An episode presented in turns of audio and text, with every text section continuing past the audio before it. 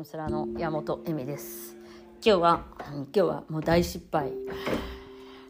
母親業大失敗シリーズ。毎日大失敗してるんですけど。あのですねなんで失敗したかというか、まあ、あの結構カウンセリングしててもですねあのある話だと思うので家族の何でかでこれはしない方がいいみたいなことの話なんですけどえっとまあ、今回失敗した理由というか私が失敗した理由は、えっとまあ、いろいろなことが混ざっているんですけど家族だからね。あの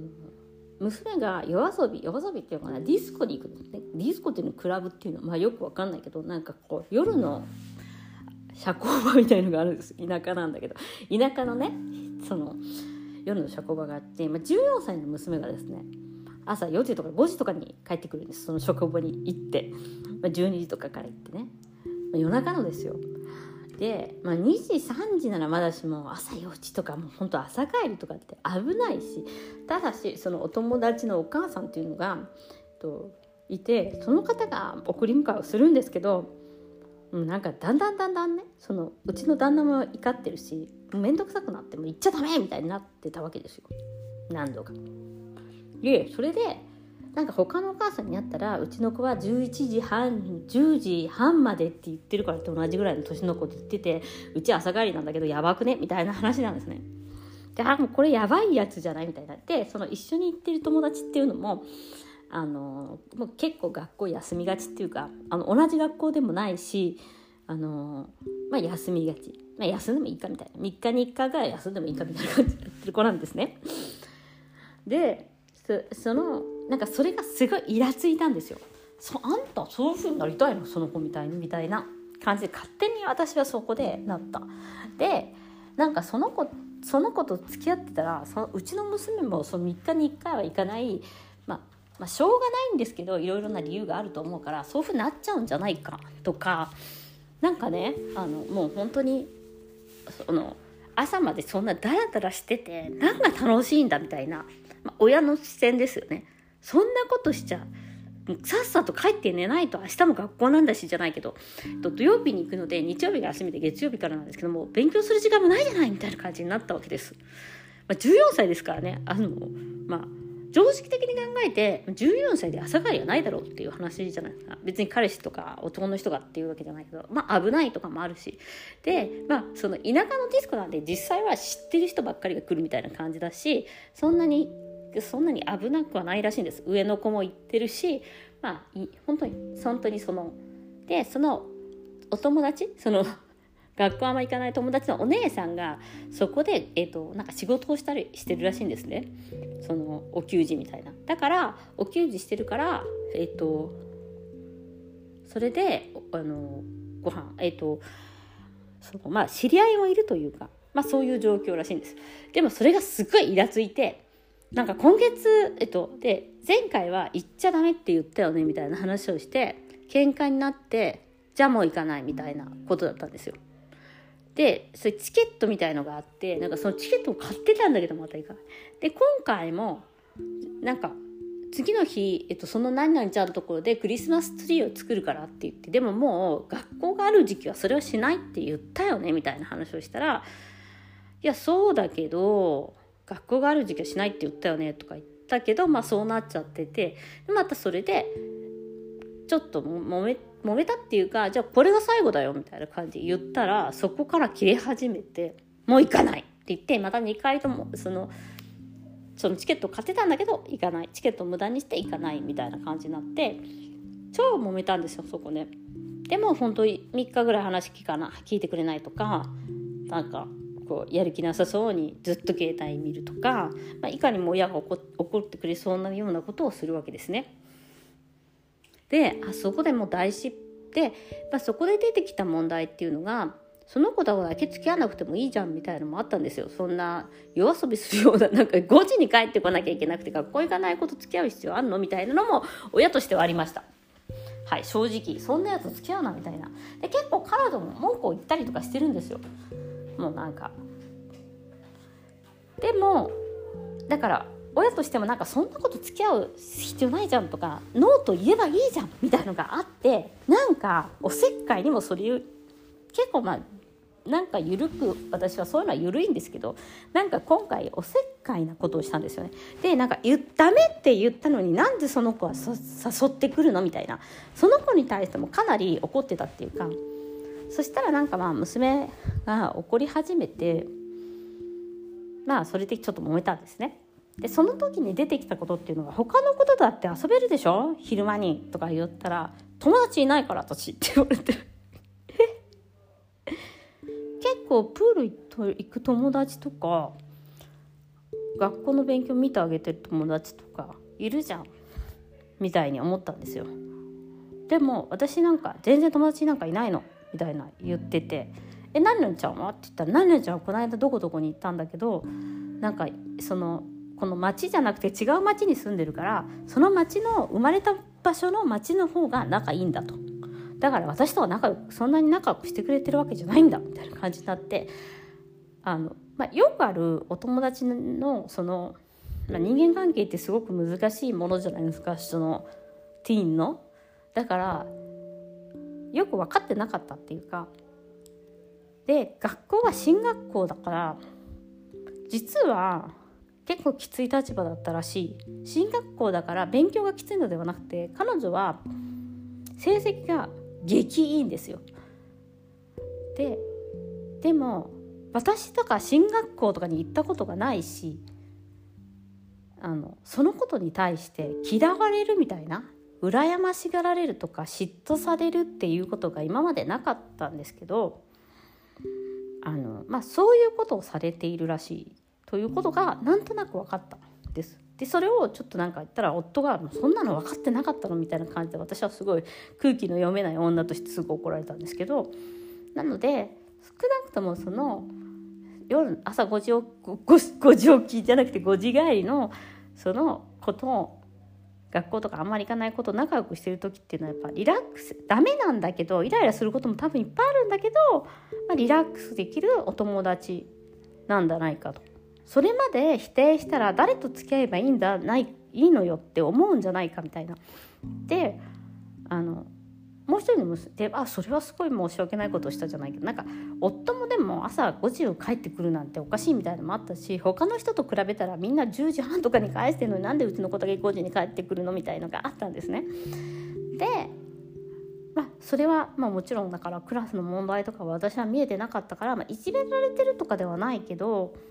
まあ、結構何て言うのかなプレッションプレッシャーの強い世界にいるっていうか、まあ、ご自分の問題でもね彼女の問題でもあるんだろうけどででも、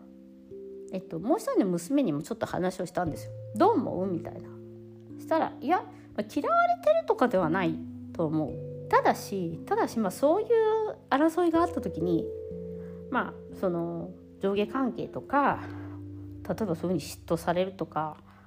嫌われるとかがあった時いい点数を取って嫌われるとかがあった時に一番しなきゃいけないことって もうすごいおもろいんですけどその考え方が一番しなきゃいけないことって自分がそれに負けない、えー、と人間になるっていうことでそれはどういうことかっていうと見た目とか 見た目とか見た目とか見た目とかをもっとうちの下の子はケアしなきゃダメだと。でなんかそう勉強さえすれば何もしなくてもいいみたいな感じでまあ眉毛の形とかなんかひげみたいなのあるじゃないですか。鼻の中に生えてるひげとかのケアが下の娘足りないみたいな話になってえそんな人間は見かけじゃないけどでもそのティーンのうちだからなめられるじゃないけど何て言うのかなすごい大切なことなそのえっと綺麗にしとくっていうかそう清潔感のある様子をしておくとかおしゃれにしとくとかってなんか自己肯定感を上げるしすごく大切なことなんだと。でそんなことはどうでもいいことだと思って勉強ばっかりしてるけど彼女は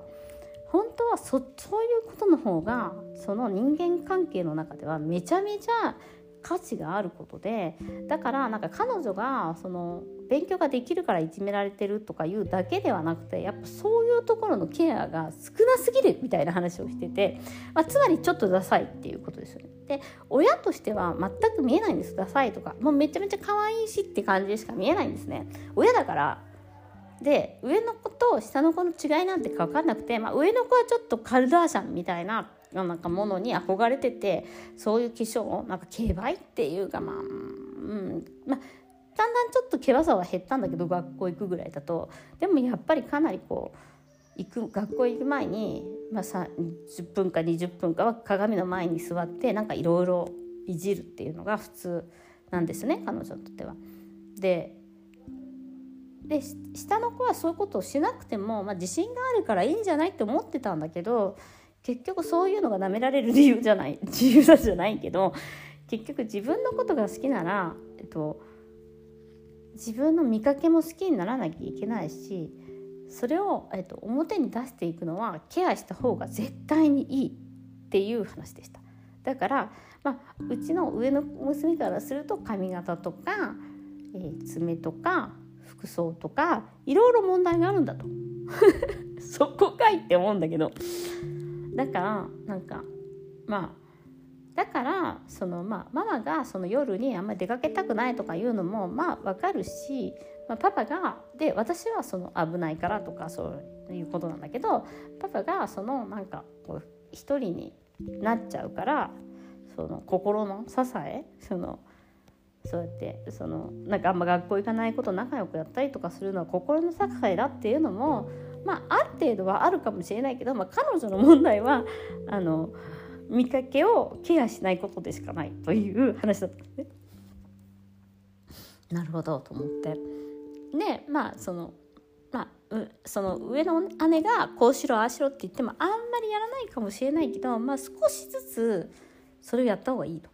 でやっぱあのなんかコートがさとかさあれがさこれがさっていろいろ出てきてなんかやっぱり上の娘その高校生から見た世界観と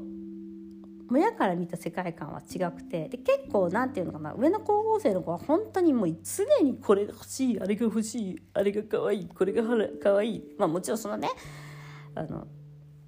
高いものではなくても常に何か欲しいものを探したりもう今今年はこのムートンのコートみたいなのが絶対欲しいとか言ってでまあそのザラで売り切れててまあいろいろ探してずっと予約してなんか予約が来たら30秒ぐらいでなくなっちゃうやつをどうにか買ってとかそういうことをさする子なんだけれどもやっぱりそういうことをししてるとみんなに「何それどこで買ったら?」とか言われて気分いいしみんながおしゃれだと思ってくれるんだみたいな話だったんですね。でやっぱり下の子っていうのはもうそういうの2年前のコート着てるしあんま気にしないからなんか頭がいい子なんだけどでだから頭がいいから父親にはすごい好かれてて愛されてるんだよね。頭がいいっていうかそのやっぱりそのそういうのがすごく大切だとか分かるんだけどなんかそこで私は全然そんなダサい風には見えてなかったんだけど上の娘にそう言われてだから親が心配していることその例えば嫌われちゃうんじゃないかとか一人になっちゃうんじゃないかっていうのは上の娘からするとそんなのまあ多分まあ生き残ってきた側だからもうそんなの気にしててもしょうがない。そのいじめる時はみんないじめるしでもそれだったらもう一人でも大丈夫ぐらいになっとかないともういつ人は裏切るか分かんないみたいなそういう感じで。そうじゃないけどそのそういうなんていうのポリシーみたいのがあってそこから発していけばまあ大丈夫みたいな感じなんですね。だからまあ優しすぎるみたいな感じもあると思う。人目を気にしちゃうとか。でなんかなるほどなと思って。だから親が考えているいじめられてるとかそういう世界ではなくてただ単にちょっともう少し生かした格好したりとか生かしたなんか、うん、ズボンもねあのパンツが良くないとかさいろいろ言ってて。そうかじゃあなんかまず美容院に行ってで今度、ね、ネイルしに行くからまるまるちゃんのとこにネイルしに行くからそれも連れて行ってでとかって言っていたのでまあこれから下の娘の大改造というかちょっとあのねビフォーアフターみたいなこと。全然なんかさやっぱ親は見てても可愛いからさそういうことって気づかないじゃない？でもそういう世界もあるのかなってちょっと思いました。ということで今日は長い長い子育てのお話をしましたこれからもきっとなんかいろいろあるんだと思いますが皆さん頑張りましょう ということでご視聴ありがとうございます。